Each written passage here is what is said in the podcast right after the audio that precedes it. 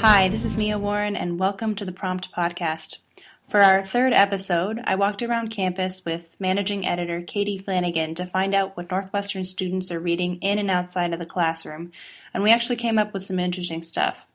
Our first question was What is the best book you have read this academic year?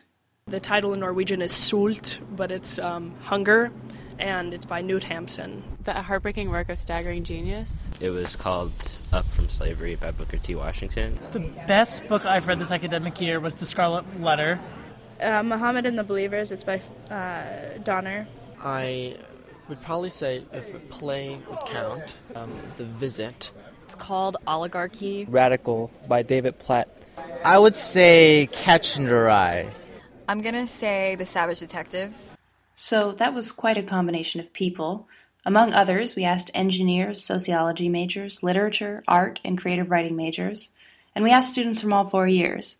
So I wasn't too surprised to find out that a random selection of NU students was well read. However, we get a little more personal with the next question, which was, what is your guilty pleasure book? So I love really sappy romantic books like um, one of my favorite books is One Day, which recently became a movie, and apparently the movie was terrible, but the book is like one of my favorite books. Like I love books like that, um, and also Chelsea Handler. Her books are hilarious. I don't know, like maybe magazines like People magazine.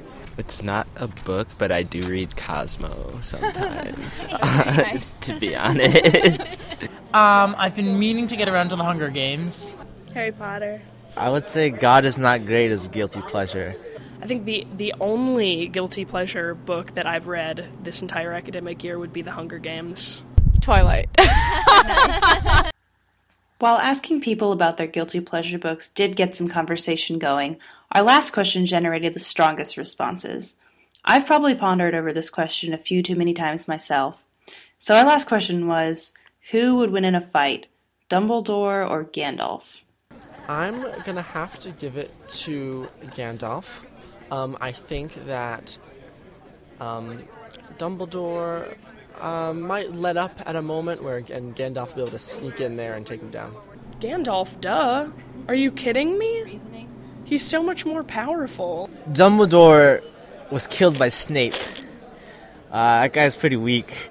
I'd, I'd go with Gandalf. He was planning to get killed by Snape, remember? Oh, well, you know, I didn't read the seventh book because I just didn't want the adventure to end. You know, I think Lord of the Rings magic is a lot stronger than Harry Potter magic for some reason.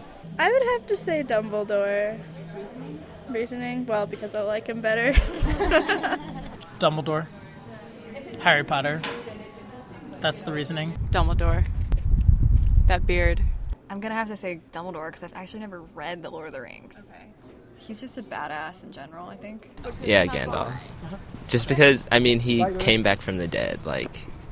And I'm also not really a Harry Potter fan. I'm sorry. I apologize to the world for that, but Gandalf would own Dumbledore in a lot of ways. I don't know why.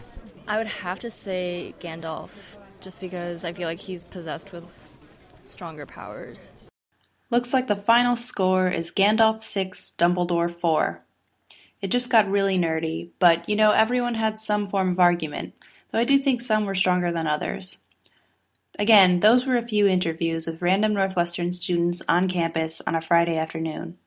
Prompt is a literary magazine and community for writers at Northwestern University. We publish the work of Northwestern undergrads from any and all departments.